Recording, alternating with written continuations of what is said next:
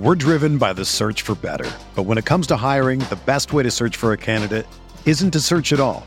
Don't search match with Indeed.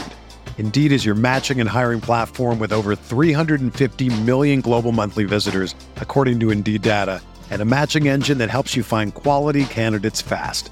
Ditch the busy work. Use Indeed for scheduling, screening, and messaging so you can connect with candidates faster. Leveraging over 140 million qualifications and preferences every day, Indeed's matching engine is constantly learning from your preferences, so the more you use Indeed, the better it gets. Join more than 3.5 million businesses worldwide that use Indeed to hire great talent fast. And listeners of this show will get a $75 sponsored job credit to get your jobs more visibility at Indeed.com slash BlueWire. Just go to Indeed.com slash BlueWire right now and support our show by saying that you heard about Indeed on this podcast. That's Indeed.com slash BlueWire. Terms and conditions apply. Need to hire? You need Indeed. This podcast episode is brought to you by Coors Light. These days, everything is go, go, go. It's nonstop hustle all the time. Work, friends, family expect you to be on 24 7. Well, sometimes you just need to reach for a Coors Light because it's made to chill. Coors Light is cold lagered, cold filtered, and cold packaged. It's as crisp and refreshing as the Colorado Rockies. It is literally made to chill. Coors Light is the one I choose when I need to unwind. So when you want to hit reset, reach for the beer that's made to chill. Get Coors Light in the new look delivered straight to your door with Drizzly or Instacart. Celebrate responsibly. Coors Brewing Company, Golden, Colorado. Abner Mares is a world champion boxer, Olympian, sports commentator, and most importantly, dad to two little girls. Beloved by abuelas and hardcore fans alike, Abner is a pro at entertaining the world both in and out of the ring. On Blue Wire's new podcast, On the Hook with Abner Mares, we'll hear from Abner, his family, fellow athletes, and other people who made him the boxer and the man he is today. They chat about topics like the state of boxing, Abner's journey from a kid on the streets to boxing champ, his American dream, sports, music, culture, and family life, being a husband, and even being a girl dad. Listen to On the Hook with Abner Mares wherever you get your podcasts. Episodes in English out on Tuesdays, and episodes in Spanish out on Wednesdays. Blue Wire. Welcome back. This is the Big Blue Banter New York Giants football podcast. I'm Dan Schneier, joined as always my co-host Nick Falato, here to recap the Giants' Week Five loss to the Dallas Cowboys. I come back to this loss and I think, wow. After watching the All 22, it really is amazing to me that they should have won this game. Said it about the Rams game. I haven't said it about the other ones. I know Nick and me kind of not disagree, but just see those games a little differently. I think their best opportunities to have won this season were that uh, Rams game and the Cowboys games. Go figure. Things would be a lot different if they had converted and won those games and gone to two and three. But this is still a team making stupid mistakes that cost them games, and they're just there's a lot of unfortunate opportunities that really make the difference. This is not like the 49ers game where they got destroyed. This is a different story, and that's what the All 22 told us. So, without further ado, we're going to dive into the All 22. We're going to start on this podcast by breaking down the offense on All 22, and then we're going to do the next podcast and we're going to break down the defense on All 22. So, as usual, thank you for tuning in. If you want to help us grow the podcast, I'll always say this at the beginning or end of the pod, so hopefully you guys can take it. But if you want to help us grow the podcast, follow us on Instagram at NY Big Blue Banter. That's NY Big Blue Banter. And then, as always, the best way to help us grow is to download on iTunes and to give us a rating or review there. So, thank you for all of you who have done that. And to all of you tuning in, because again, we still got games to review. We still want to see who's going to be building blocks, part of this future, and the All 22 tells us that. So, we're here for the ride. Let's start on offense here. I want to start by kind of diving a bit and peeling back towards some of the points we made on the last podcast, which was a reaction to the loss. And let's start with the first one. After reviewing the tape, are you as down on the Jason Garrett experiment as I was, or as you even were during that? What do you feel about Garrett's game plan against the Cowboys, his former team, after watching the tape? Garrett's getting slammed on Twitter right now. I honestly don't think it's as bad as everyone's making it out to be, especially with what the Giants kind of have to work with on the offensive line at the skilled positions. And I have to acknowledge the fact that the Giants haven't been able to score many points. It's definitely frustrating. I think he could use the seam better. I think he can use the running back out of the backfield a little bit better. He used a lot of screens in this game. It worked on the first two. And then Jaylon Smith was an absolute stud the entire game, sniffed every one of those screens out. He was also great in the run game, too. But I thought Garrett did a good job with running the football with different concepts. He ran, I charted nine counters with double pullers, so a counter play to the weak side from the strength. So the Cowboys were lining up a lot with a three technique on the weak side. So that's an under front. And they would leave the end man on the line of scrimmage unblocked to be picked up by the backside guard, who was Kevin Zeitler, who would kick that guy out every single time, with Kaden Smith as the second puller, as from the H back to the strength, pulling through to pick up that linebacker. And they were able to run the ball well on those counter plays. They also did a lot of single puller, so that gap power concept. We talked a lot about that in the offseason, Dan. A lot of gap pulls. They did that. I had it eight times throughout this game. They did it the right side where Will Hernandez would pull around to the six or the eight hole, and then they would also do it with Kevin Zeitler. They did that four times where they pull around to the five or seven hole, depending on the front that Dallas was in. So they were able to move the football well. They also ran a couple duo plays where they had double teams and they would move everybody vertical, and Devonta Freeman did a pretty good job finding holes in the A gap on those specific runs. They had one stretch run. They used Evan Engram twice on runs. They had one zone read built into it as well.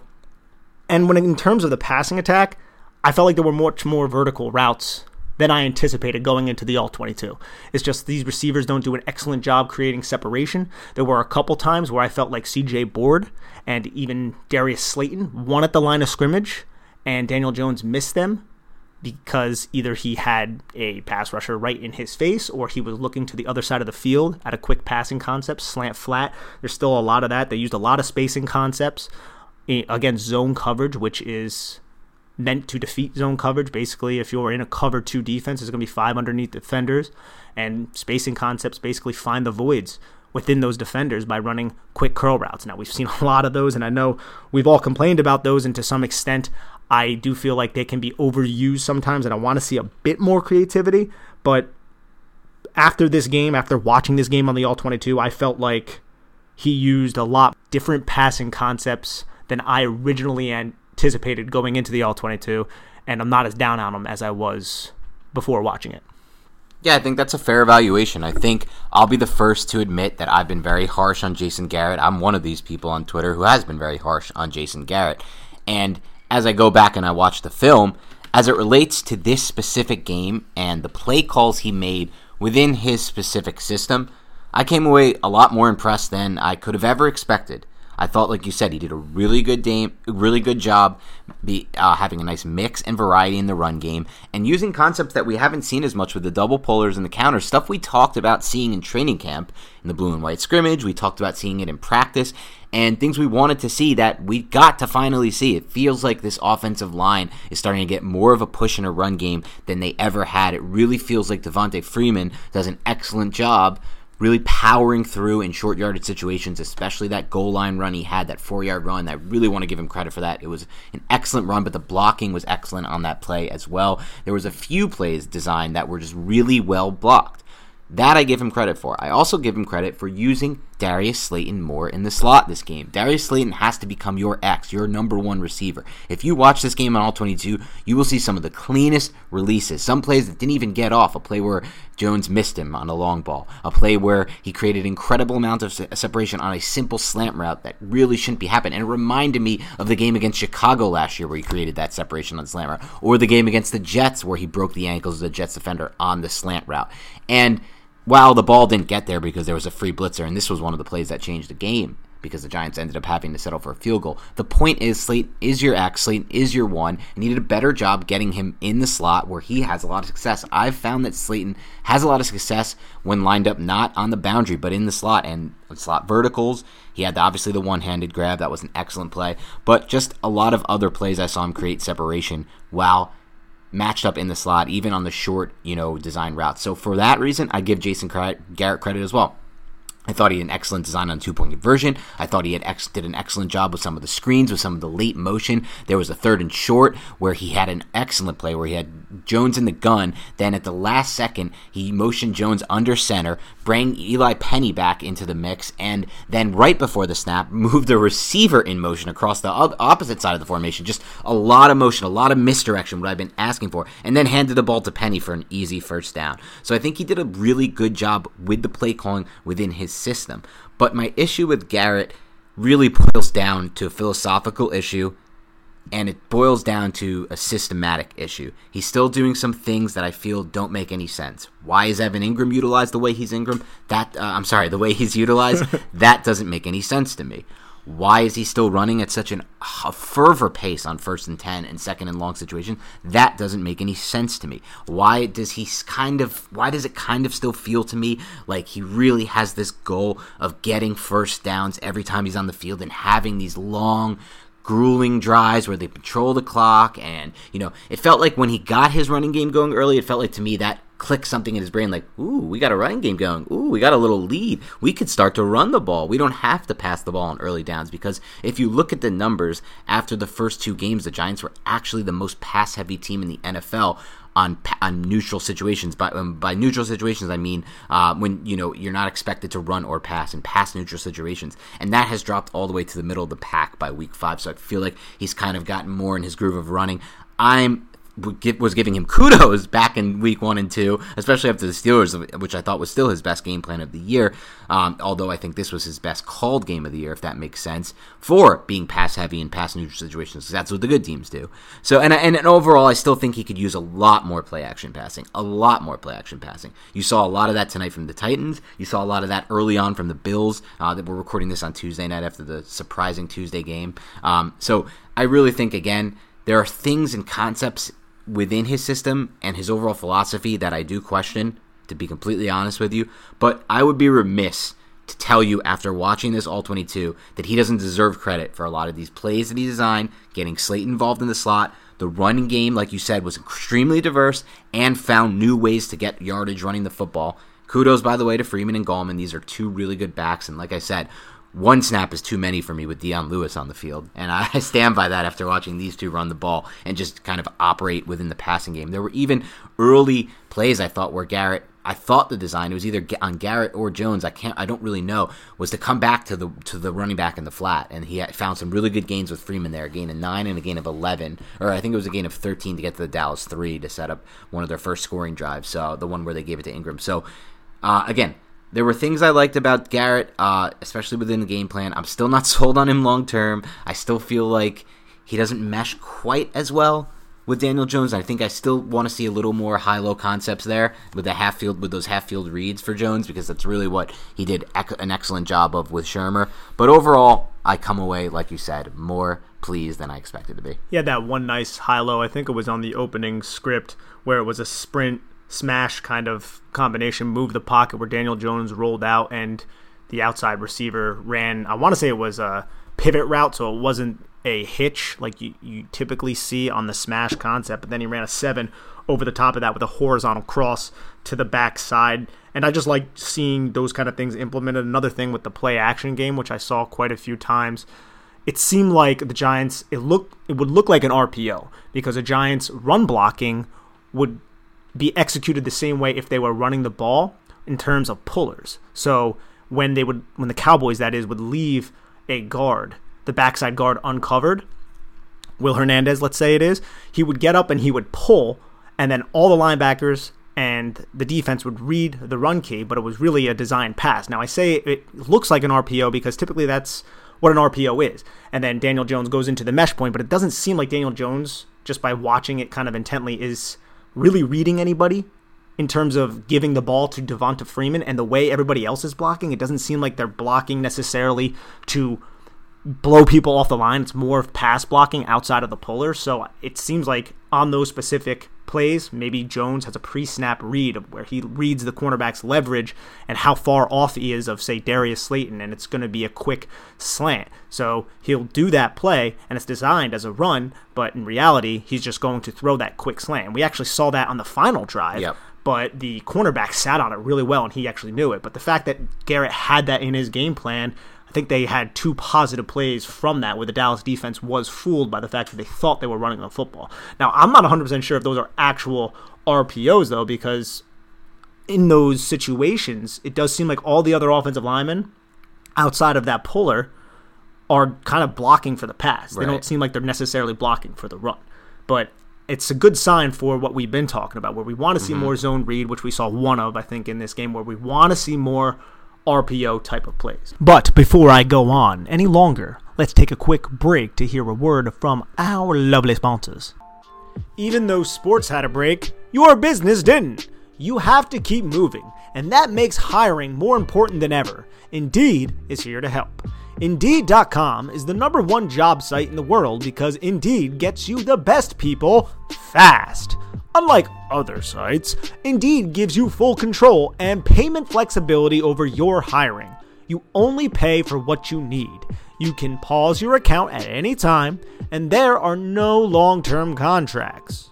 Plus, Indeed provides powerful tools to make your search that much easier like sponsored jobs, which are shown to be three and a half times more likely to result in a hire. With 73% of online job seekers visiting Indeed each month, Indeed is going to get you the important hire you need, just like they have for over 3 million businesses.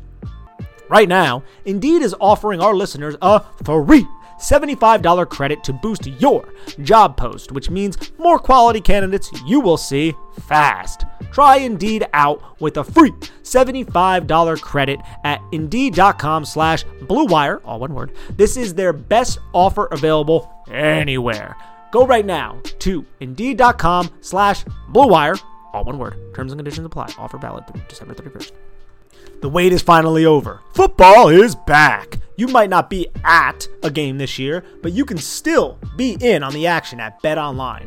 BetOnline is going the extra mile to make sure you can get in on every possible chance to win this season. From game spreads and totals to team, player, and coaching props, BetOnline gives you more options to wager than anywhere else you can get in on their season opening bonuses today and start off wagering on wins, division, and championship futures all day, every day. Head to Bet Online today and take advantage of all the great sign up bonuses. Don't forget to use promo code Blue Wire, all one word, at betonline.ag. That's Blue Wire, all one word. Bet Online, your online sportsbook experts.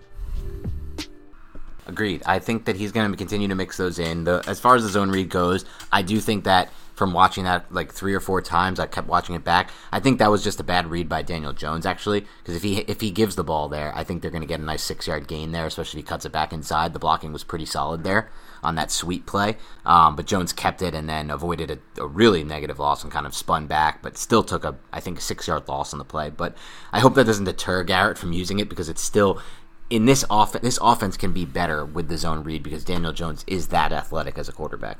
I think on that specific play, though, I can't remember if it was Aldon Smith or Everson Griffen, but they tightened their alignment up right before the snap, and Andrew Thomas was pulling to the other side because he was uncovered until the snap was tightened down, and then he basically got shoved on the ground. And then when Daniel Jones went into the mesh point, it might have just been an executive decision by Jones to just keep the ball and it wasn't a great decision, but at the same time, I think Freeman actually might have been blown up. We might be talking about two different plays right here, but there was one play where Andrew Thomas pulls, gets knocked on his knocked on his butt, but it's not necessarily his fault because he was uncovered until that split second before the snap. All right, Nick, let's talk some Daniel Jones in this game because upon my review of this game, and I'm surprised a little bit because of all the vitriol he's taking online after this game, I thought Daniel Jones played an excellent game on tape. When you watch the all 22 of this game, you really are going to find it hard. You're going to find it hard pressed. I mean, he has a couple misses. He has a couple reads I wish he could make that he didn't make. But aside from that, he also has like 4 to 6 wow plays. I got to I'm to go back and count while when you're when you're speaking next. I'm to go back and count. But I had a handful of just wow plays where he throws dimes, some on the move, two where the pocket's dead because of his terrible pass protection, and like you said, especially from the offensive tackle position. And we've talked about that off pod, and we'll talk about that a little bit more in a little bit. But in addition to those plays, I mean, you can knock him all you want for the fumble. I get it. But that's a really, really bad play by the tackle there, and he really doesn't have much time. I, I would hope he can hold the ball in the future. Like, I just don't know how many quarterbacks are holding the ball. It changed the whole game. The momentum of the game swung with that forced fumble. It was off the PI. It was a good time for the Giants to keep. They had a first down. They really were rolling on offense the entire game until that point. Um, and it just it hurt them a lot. But my the point is, besides that play and a few misses, not many from a ball placement standpoint, and a few reads again that I wish he could have made, but I, am sure if I evaluated every quarterback every week on all 22, I, I would find a handful of reads that I wish he would have made. Besides that, though, man, I, I thought Jones had a really good game. I thought Jones was solid. He had a couple plays, what like you just alluded to, that I felt like he could have done a better job. But Michael Razzi, Razzi, maybe how you say it. He's a fan of the podcast. Shout out to him. He put together a little thread of like five or six really impressive plays from Daniel Jones, and he put it up on Twitter. And it just kind of shows his escape ability, his athletic ability, his ability to extend plays and still throw on the run with pinpoint accuracy, extemporize. Got to give credit to Darius Slayton on a couple of those plays too, because he came back to the ball and allowed Daniel Jones to have someone competent to throw the football to. And this is just a quarterback who really, I feel like I make excuses for him a lot, but I feel like it's similar to Sam Darnold. Just does not have a lot to work with right now. Wide receivers, skill positions, the offensive line, both Cam Fleming and Andrew Thomas, in my opinion, have been playing just not good football whatsoever. Absolutely not. I mean, Aldon Smith and Demarcus Lawrence, I think both had nine pressures in this game, according to Pro Football Focus. Insane. It, it is. And Daniel Jones is one of the most pressured quarterbacks in a new system, second year. And I still think he's making a lot of good plays. He's just not putting points on the board. My biggest issue, I guess, with this offense in general is the fact that they can't finish in the red zone. They're settling on way too many field goals. That's a big problem. And there's a lot of factors, there's a lot of people that you can blame. There's a lot of blame that can be assigned there. But overall, Daniel Jones is not the issue with this team. He's a easy punching bag because he was the sec- because he was the sixth overall pick, and everybody was against it then. And this is his second year, and people can just beat them up because he has not won football games. But I watched this film and I come away saying, yeah, there are things that he can definitely improve upon, but he still makes a lot of quality plays with a little around him. Yeah, you're 100% right. And I'm someone who is open to the idea, more open, I think, than most Giants analysts to the idea of considering quarterback in this coming draft. And I say that and will say that about just about every draft every year. I think I'm a big believer in drafting quarterbacks and finding the right answer there. But I come away from this game thinking I'm taking a positive step in the direction of not having to draft a quarterback this year. Because again, like you said, with Jones, there's plays, just absolute wow plays. The Slayton catch, the one handed catch where he throws the slot vert, that play is also a Daniel Jones play because if you watch that play on film, you will see one of Jones's best traits, and it's his poise in the pocket. As that play develops, he sees the slot vert early, and instead of looking at the free blitzer, because there is a free blitzer on this play, there were a lot of free blitzers in this game that came at Daniel Jones but he stands firm in the pocket and delivers that ball to Darius Slayton. He doesn't overthrow Slayton. He doesn't underthrow Slayton. He puts it in a spot where Slayton can make a catch. Slayton doesn't have that much separation on this play if you really look at the play. He slows down a half hitch maybe at the end, but again, that's coming after the quarterback is standing in the pocket, taking a hit from a free blitzer and still delivering the ball. And then you have the plays where he has to scramble completely and roll out to his right because of the early pressure, and he throws pinpoint passes while on the move, 15 yards down the field, and it hits his receiver right in the spot uh, between the sideline and where his feet can drag before the side. And then you have a play like the one at first and 20 where he has to throw a 17 yard out to get himself in a second and manageable. And he does it. He hits the point, pinpoint accuracy on the out shows he can make those type of throws. And then you have the play where he waits and he finds the open receiver like Golden Tate, who finds that little hole in the cover two at one point where again I think it was a second and long or a third and long. So he had four to six big wow throws to me in this game, and that's a lot considering A, the offense that he's running, B, the receivers that are on the field. Remember, CJ Board, Damion Ratley, Evan Engram, and more importantly, C, the play of the two offensive tackles. So, is there anything else you want to touch on when it comes to Jones? And I guess I'll ask you this actually before we wrap up with Jones, because I thought that was an easy transition to what we want to talk about next, which is the offensive tackle play. But I do want to say this about Jones. As far as his processing goes within this system, where are you at with that? I think it could be. I think there's room for improvement, but I also think a lot of that can be attributed to the fact that this guy has pressure in his face basically instantaneously. And I don't want that to be a cop out or anything like that, but once Jones hits his back foot, he needs to scramble if he doesn't get the ball out of his hands. And that's an issue. Now, I feel like it kind of does affect his overall game because there are some plays I want to highlight in a little bit where I felt like Jones maybe had a read if he realized it yes. where he could have been a huge play, but it wasn't his primary read. It was just a good release off the line of scrimmage from either CJ Board, who had one, and Darius Slayton had one as well. But I also want to highlight the second and 16, third quarter, 35 seconds. So it's the last play of the third quarter. This is a big boy throw right here.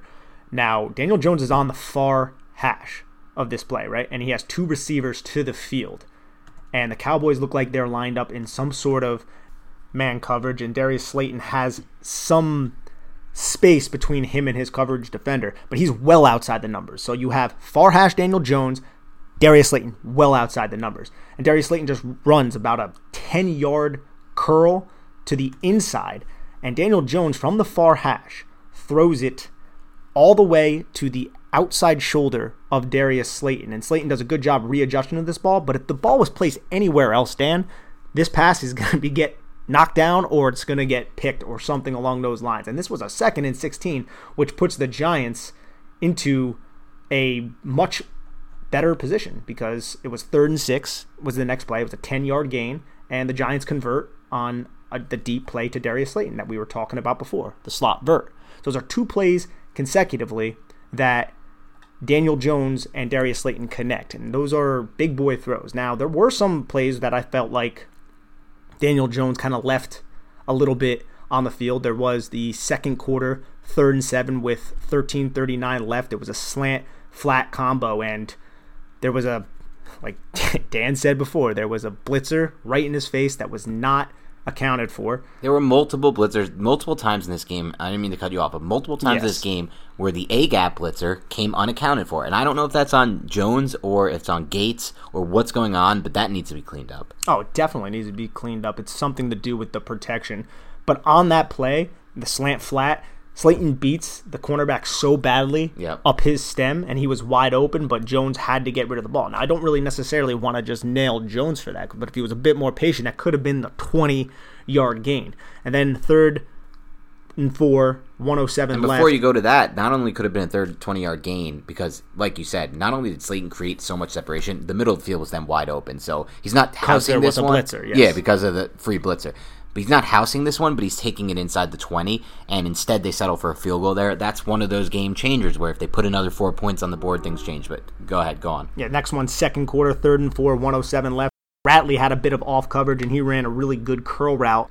He breaks at about 10 yards, and Daniel Jones is looking in his direction, but unfortunately for the New York Giants, who only had five men in protection, uh, the protection broke down. Cameron Fleming got absolutely dominated by Demarcus Lawrence, and Daniel Jones had to kind of step outside of the pocket and readjust. And by that point, it got clamped down.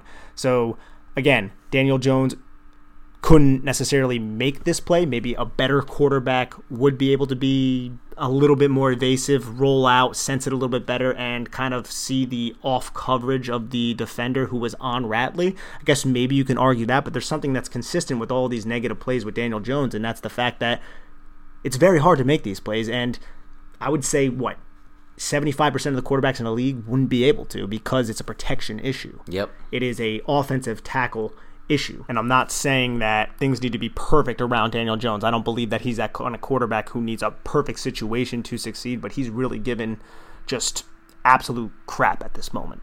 Yeah, I mean, I think I'm right there with you. It's a big reason why I probably won't turn the page on him this offseason unless they have the first pick. And I'm just not the type of guy who's ever passing on Trevor Lawrence. I'm I'll lock that in right now, just so you guys know. If the Giants do end up with the first pick, which I don't think they will, I'll be on the Lawrence bandwagon. And that has nothing to do with Jones. You could put almost any quarterback on the Giants roster right now, and I and I would draft Trevor Lawrence. I mean, with the exception of Burrow, Kyler Murray, Mahomes, Russell Wilson, and, and I'm running out of names already. I'd probably. I'm sure I just egregiously left someone out, so I apologize to any fans of any or if anyone calls that out. Lamar Jackson. Mm, I, question marks there. Question mark probably for me there. Averaging um, 185, especially especially on the Giants offense. I think Lamar Jackson got drafted by the single best organization in football besides the Patriots, but I actually think the Ravens are even better or of an organization as far as drafting goes and roster building goes. Um, into an amazing offensive line with an offensive coordinator perfect for his skill set. So I don't think if he if Lamar Jackson was on the Giants right now, I don't think it would look that good. I mean, it um, hasn't really looked that good this year either. Yeah, he might be injured too, but that's a whole I, I other story. Is, yeah. um, but as far as the quarterback situation goes, what you said is a great point because the tackle play is so bad, and it really is so truly amazing that we've been talking like this now since Jerry Reese's infamous season where he trotted out Ereck Flowers and Bobby Hart as the starting offense tackles, one of the most pathetic pathetic moves, uh, just really just unbelievably unfathomable moves by a GM I've ever seen in the history of football to trot out Ereck Flowers and Bobby Hutter starting atta- offensive tackles. But it's not at that point, Nick, but it's not that much better from Cam Fleming and from Andrew Thomas. We're going to get to them in a second because I have questions to ask you there. But because of the tackle play, because again, yeah, Jones is not, we're not saying that Jones, you know, should have perfect play around him. But when you have Damion Ratley out there, not creating much separation, CJ Board has had a couple good reps, but not too many. Evan Engram not utilized correctly, therefore not doing too many great things. And two running backs that are okay, whatever. But offensive line play, especially the tackle positions, that's just so detrimental to what you want to do from a staying on schedule standpoint for a quarterback like Jones who wants to be in rhythm on schedule it's crazy to think about, but the games where he had protection last season, he hasn't had one of those this year, and there were and they were few and far between last year as well because Solder had his horrendous moments over and over again. Though Remmers was obviously better than what we've seen from Fleming. In those games, Jones was able to pick apart defenses. He really was. He's that type of quarterback. And like you said, when I see him making these throws that he made in this game, those four to six throws that he made that were just unbelievable big boy throws that I don't see from every quarterback, and that show me that if he had time, he could just wait and pick apart and just wait till that wait till that spot gets open and throw the ball to that spot. But obviously that hasn't been the case this year. We're five games in. We might see some we we might want to talk about some changes there. But before we get there, I do want to talk about a play that I saw from Jones that I thought because I, I started the question and we went on to a little bit of tangent, which is fine. It's going to happen of where are we at with this processing? Are we seeing anything from that standpoint? I actually saw a play where I thought he did a really good job um, with his processing, and I'm talking about his read on the third and nine play in 539 uh, on the second quarter of this game. So again, third and long situation, never easy, especially when you have these two tackles, CJ Board and Damion Ratley on the field. But I thought Jones did an excellent job processing post snap here and getting the ball to the right spot here. Oh, absolutely. And it was a uh, clear out man coverage type of route. So you have a tight bunch inside of the numbers with the number three receiver lined up on the hash. And that number three receiver runs the seven route, and that's Golden Tate. So it's a deep out, I guess you could say. So it's not as much of a corner, but he's running that off the back of the number two receiver who's running a vert, who carries that covering defender up the up the basically the seam. It's inside the numbers, not quite on the seam, but it kind of splits the difference. So this is actually a zone coverage, but it looked like man initially. But this is zone. It looks like they're in some sort of cover three. And since that number two receiver kind of clears him out, and there's an underneath route from the number one receiver, just a quick pivot route from I want to say it's Damion Ratley. The underneath defender kind of gets sucked up there, and that leaves this huge void. This is a three level read right here from Daniel Jones. This is actually a pretty simplified play from Jason Garrett. Again, zone coverage because you have a clear out option, then you have an underneath option, and you have that clear out option running deep, taking that corner far away. And then that underneath option is kind of tight to the line of scrimmage. So that leaves about 10 yards of space for Daniel Jones, who is very patient on this play. He waits for Golden Tate to break outside and then takes a really big hit from Jaylon Smith and releases the ball right to Golden Tate, accurate, on point. And it was, uh, I think, a really good play call on a third and nine by Jason Garrett. It's kind of some of the stuff that we were talking about before about how Jason Garrett did have a lot of good play calls against this specific defense in the run and the pass game. And on this play, Andrew Thomas finishes a block pretty hard on an inside spin. I actually had that highlighted on the good for Andrew Thomas because he gets beat pretty bad inside, but then he's able to redirect his hips, redistribute kind of his weight, and then just shove Demarcus Lawrence, I want to say, to the ground on that play. But then another blitzer ends up coming in and kind of just wailing Daniel Jones. But good on Daniel Jones for just sticking in that pocket, waiting it out. And I got to say, man, he is a tough quarterback, man. He's a very, very tough quarterback. Takes a freaking huge hit on this play. Yeah, I mean, there's a lot to unpack on this play. It's one of the biggest plays, in my opinion, in this game from the standpoint of evaluating this team. I really do feel that way for a lot of reasons, most of which you touched on there, which is one, it's a great read by Jones, but two, in my opinion, it's, it's a great job by Jones in that regard. And I agree, it is a little bit of an easy read, but it's a good read. Two, it again displays this poise because Daniel Jones sees the free blitzer, he takes the free blitzer hit, and yet throws to the field side outside the numbers, outside the hashes. Again, it's not a perfect ball. Obviously, he's getting destroyed and hit and placed off his back foot, but it's a good ball and it hits Golden Tate past the sticks for the first down. And this, the third reason is it is a good call by Jason Garrett. But what what I'm trying to say here is I want more of these type of calls from Garrett with the clear out routes and the, these two, these three level read routes where he can get the one receiver clearing out the action and then get that little void where Daniel Jones can throw these intermediate balls because I really do feel like Jones's best plays in this game came in this intermediate range outside the numbers, outside the hash marks, and he had four or five big time throws which we've all gone over. But if that's the case, we may be looking at a quarterback whose best skill set is not what we originally thought, which was this quick game stuff, this accurate quick game stuff. It's really actually the fact that he can make these NFL level throws outside the hashes 15 yards down the 10 to 15 yards down the field. And when you have that and when you know that and if you can kind of build off of that, you can kind of change and design your offense differently. And once you start having more of these plays in your playbook and you start using them not just on third and 9 when you have to. You start using them on first and 10. You start using them on second and 10. You start using them on second and 5. When you start to do this more often, it makes the defense play you differently and they're going to ha- you're going to have to see a, a defense that adjusts to the Giants throwing the throwing the intermediate routes more often. And I think in my mind, when you're an offense that throws the intermediate routes more often, you're an offense that is a lot more successful and efficient overall. When you're an offense that starts to own, get a reputation for just this quick game stuff, you start to see what's hap- been happening with all these defenses, which is corners sitting on routes and corners sitting on these tight curls and making breaks on the ball. And there's been some interceptions, there's been some near interceptions because of it. So I really think it's a it's a it's it's a good sign for Garrett, but I, I would hope that he starts to incorporate it more and more. And we did see it on some of the first and tens. There's no denying it, um, in this game especially. But I want them to become an offense that attacks the intermediate level of the field because I think to me that's where Jones can thrive. And I also want the offense to definitely incorporate more seam routes. Yeah, well, that's slot verts, seam, seam the, routes. The, there's the thing with Garrett that we didn't even touch on that me and you have talked about a ton off pod. Why the hell is he not using uh, Texas and angle routes with these running backs? I don't care who your running backs are. Anyone can operate these routes. And Devonta Freeman sure as hell can. And Wayne Gallman, I've seen it, he can too. We need to see more of the running back routes out of the backfield. It's easy money. It's easy money. The best teams are doing it because it's easy money. And like you said, the seam stuff with Engram, I'm at the point, and it's not just Engram. Kaden Smith can run them too. Jones found a lot of success with Kaden Smith up the seam in those four games Engram was out last year towards the end of the season. I'm I, at this point. I, I'm throwing my hands up, but I'm just saying I don't know what the deal is with that because I don't know why Garrett's not doing that. There must be some reason we don't know. But as far as the running back routes goes, those are just easy money. You don't need protection for those. Those get open quickly. One one reason why I guess I can say is because the Giants have been facing a lot of middle of the field closed safeties.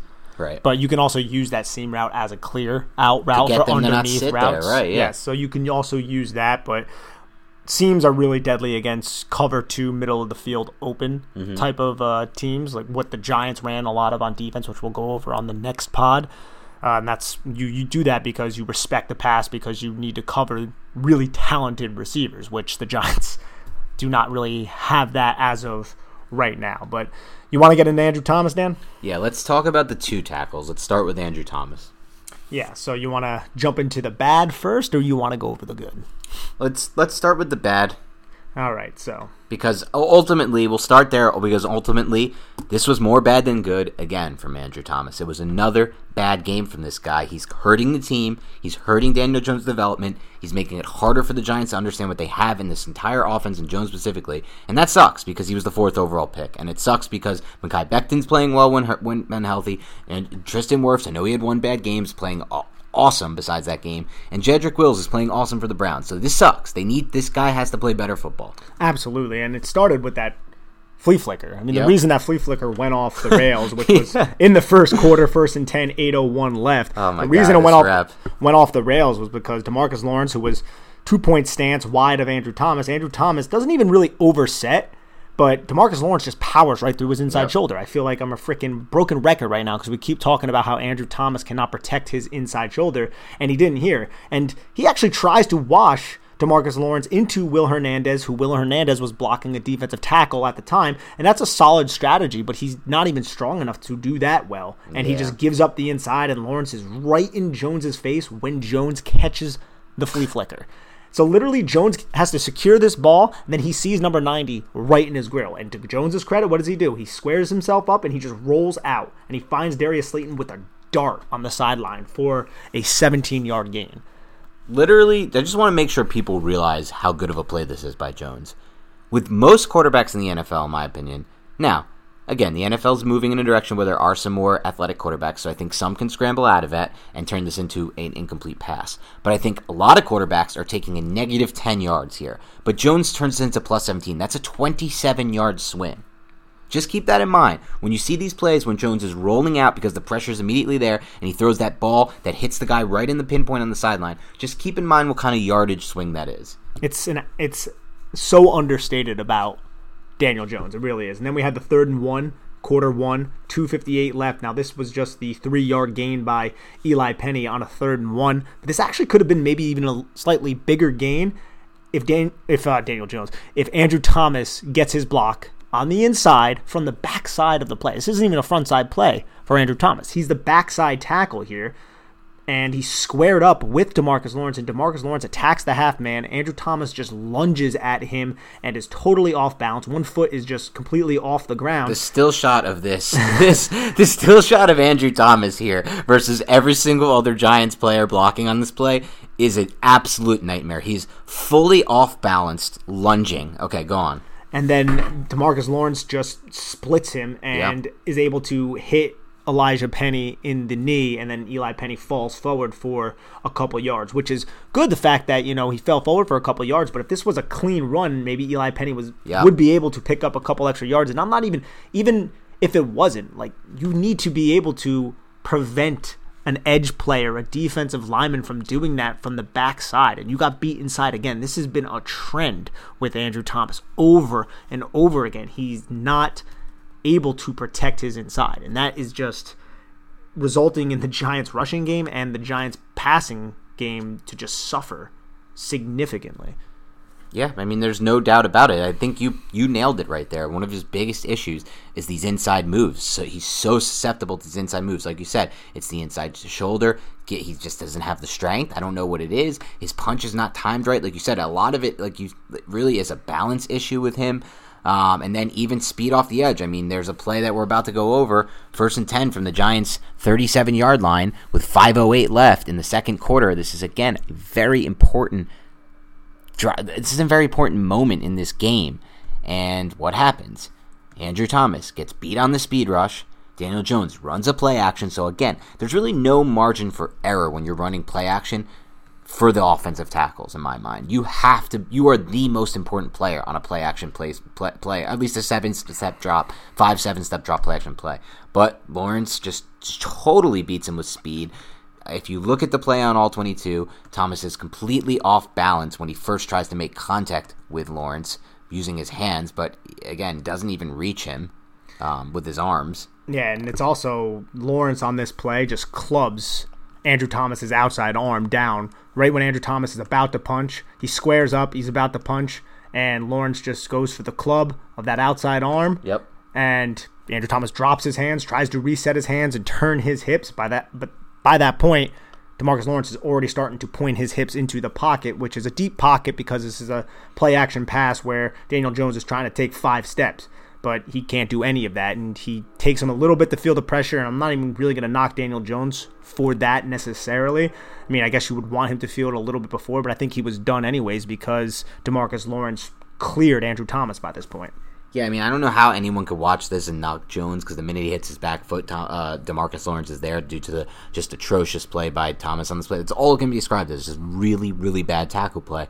Um, but you know what you do hope is that Jones can get better with his grip and holding on to the football because that is an issue for him. A lot of quarterbacks will just take the sack there and hold the ball, which does you know help them from losing this game. Obviously, the, the fumble six was a was a reason they lost, but it's just so bad because if you just have good, competent tackle play, which is the least you can expect from your fourth overall pick in a really good tackle class with four great prospects, three of who played great right out the gates, then this doesn't happen. You know, it just doesn't happen. Jones doesn't fumble because Jones hits the back step and, and, and looks at his read and throws the football. He's just never fumbling there, and it's just a game changing play, uh, and it's just tough. Yeah, there's also plays where Jones just kind of got backpedaled into where Thomas, or Thomas just got yep. backpedaled into Daniel Jones yep. by Aldon Smith. The bull rushes are hurting him. Lawrence, yeah, the bull rushes are definitely it's hurting just, him, which is weird because his anchor ability in college was so good. He had an excellent anchor ability, and I think right now it's just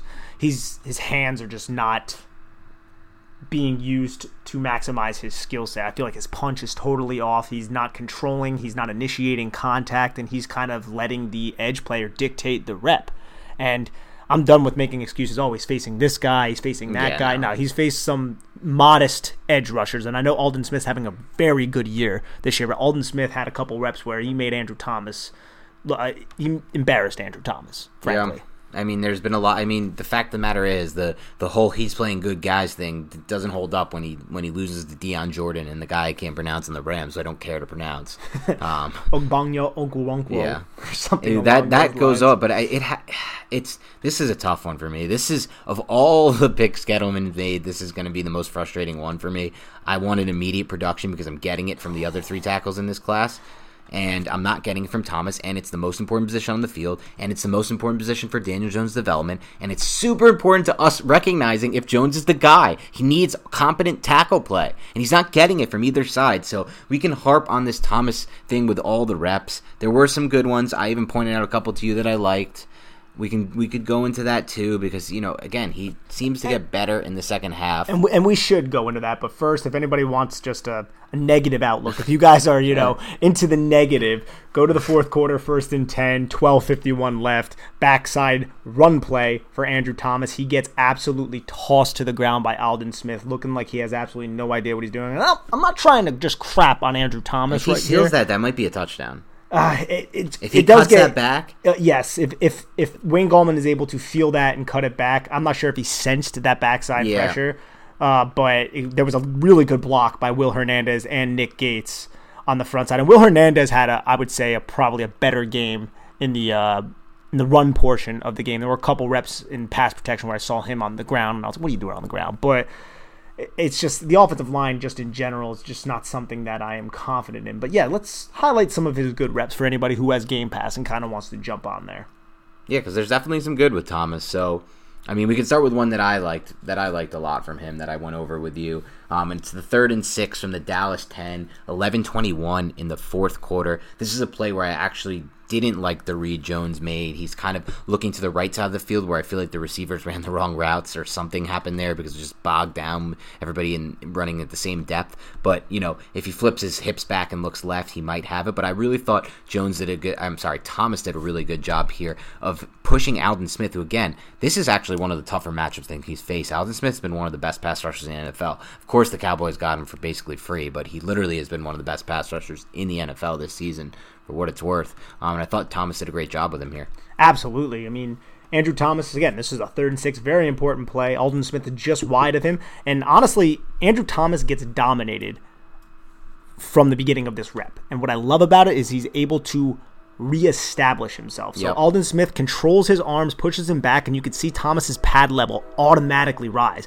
And honestly, watching this, not knowing what was going to happen, I would think that Andrew Thomas would was about to just get absolutely thrown to the ground, and then Daniel Jones would get sack fumbled or something like that. But Thomas is able to resync his hips, re-anchor himself, get his hands back inside, and then turn his hips onto Aldon Smith's outside hip and then just shove him into the rest of the line of scrimmage, not allow him to get beat inside. So that kind of shows that, hey, look, I've been beat inside a lot, but I'm able to kind of re anchor, reestablish myself, reestablish my dominance, use my strength, use my core strength and my lower body to kind of dominate the latter end of the rep. So, because he lost in the beginning part of that rep, and he definitely looked really good on the second part. So I'm really glad that he did that. He also had a couple good plays in the running game on double teams climbing to the second level because there were a ton of the on those counter plays where Andrew Thomas and Will Hernandez double team that three technique, and Andrew Thomas is very strong in these situations when he's down blocking, when he's washing people down the line of scrimmage.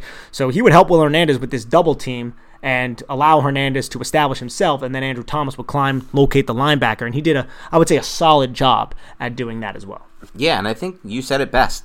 What I told you about that one rep that I pointed out was that it's exactly what I want to see from Thomas. It's not pretty. Like you said, he got dominated at first, but it doesn't have to be pretty. I just want him to win these reps. As ugly as they may look, I just don't want him to get killed on these reps.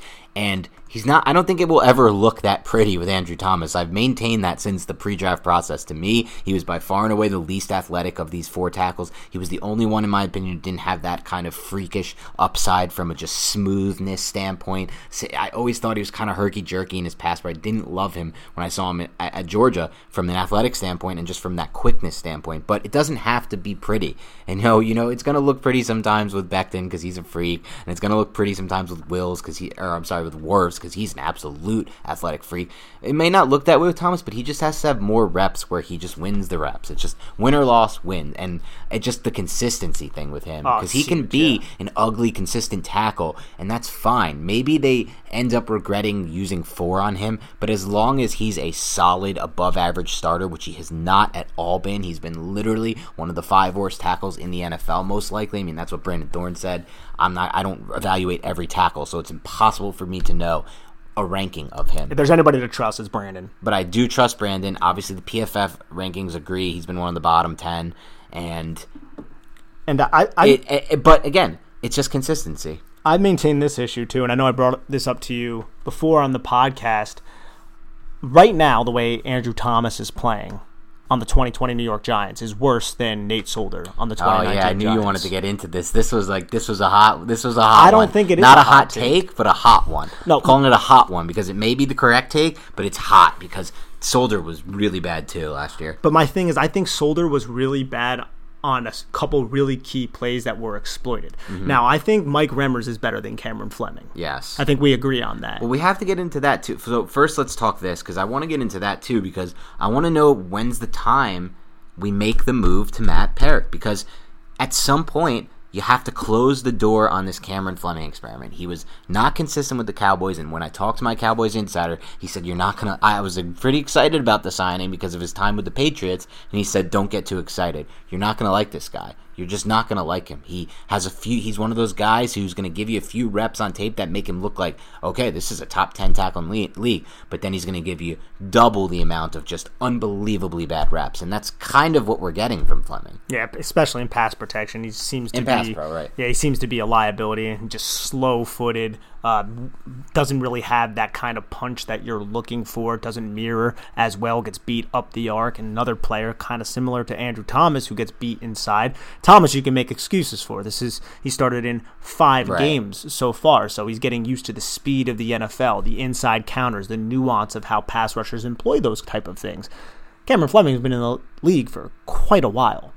But on to the point, man. Yes, about Matt Peart. Right. I think it could happen. It- It- when def- should it happen? Well, look, Let alone could. Joe Judge. When should it? Joe Judge has used him in a couple packages Mm-hmm. in this game. I think he played a couple snaps. He also had a whole drive dedicated to him in a two-minute drill against the Rams.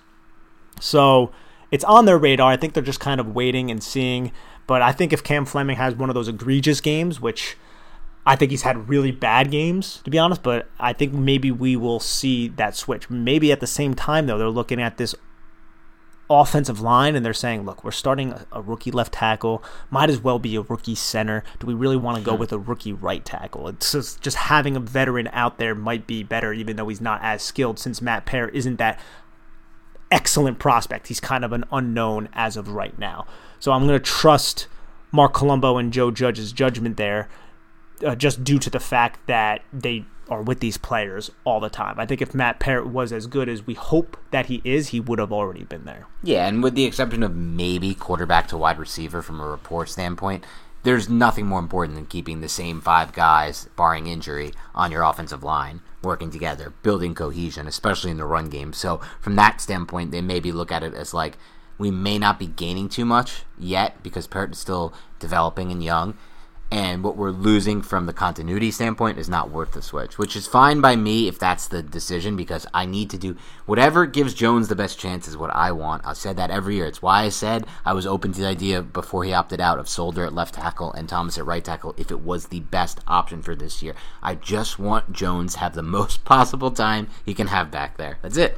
As of right now, though, I think the 2019 Giants offensive line might be better than the 2020 Giants offensive we line. Ta- yeah, that's what you mentioned, and it's it's interesting, and I think it is a very it could be very, a very strong case can be made for that, especially considering how much better uh, Remmers was. Remmers was a lot better than Cam Fleming. I think Zeitler's still Zeitler. Hernandez is still Hernandez, obviously. And those players, I don't think their play has uh, really Changed decreased much, yeah. or increased. I think they're kind of consistent with who they are.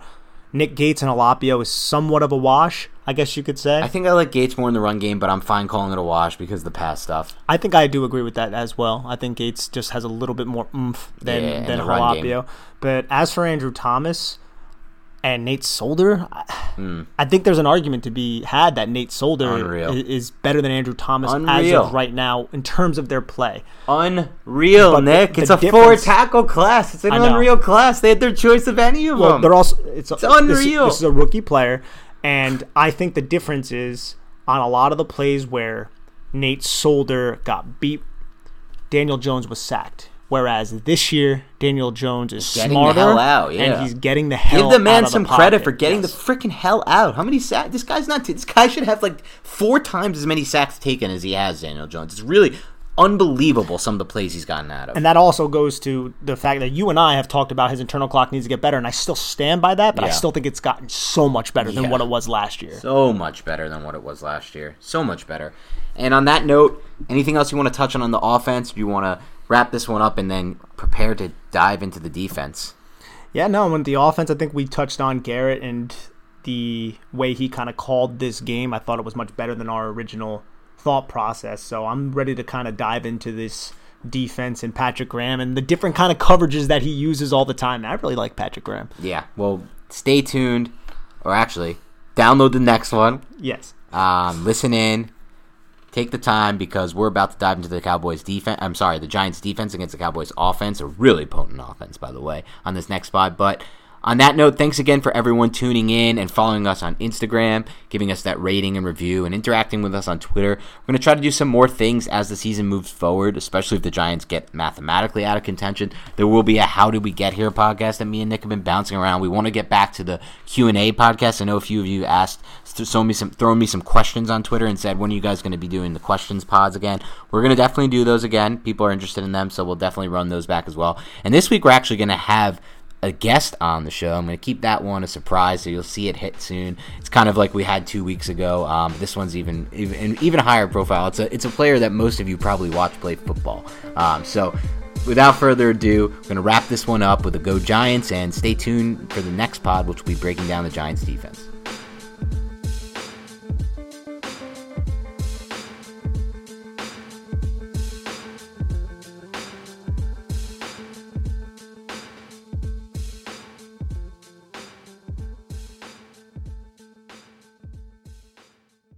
Everyone is talking about magnesium. It's all you hear about. But why? What do we know about magnesium? Well, magnesium is the number one mineral that 75% of Americans are deficient in. If you are a woman over 35, magnesium will help you rediscover balance, energy, and vitality. Magnesium supports more than 300 enzymatic reactions in your body, including those involved in hormonal balance. From functional medicine doctors to mental well being and female hormone experts, we all know that magnesium is the one mineral to improve all aspects of well being and health. But which one? Magnesium Breakthrough from Bioptimizers, the trusted choice recommended by leading experts with seven best absorbed forms of magnesium to ensure your body receives the support it needs for overall well being. Go to bioptimizers.com slash balance today and use code BALANCE10 for 10% off. Support your journey to wellness at B-I-O-P-T-I-M-I-Z-E-R-S dot com forward slash balance. Magnesium Breakthrough from Bioptimizers, your foundation to optimal health and vitality.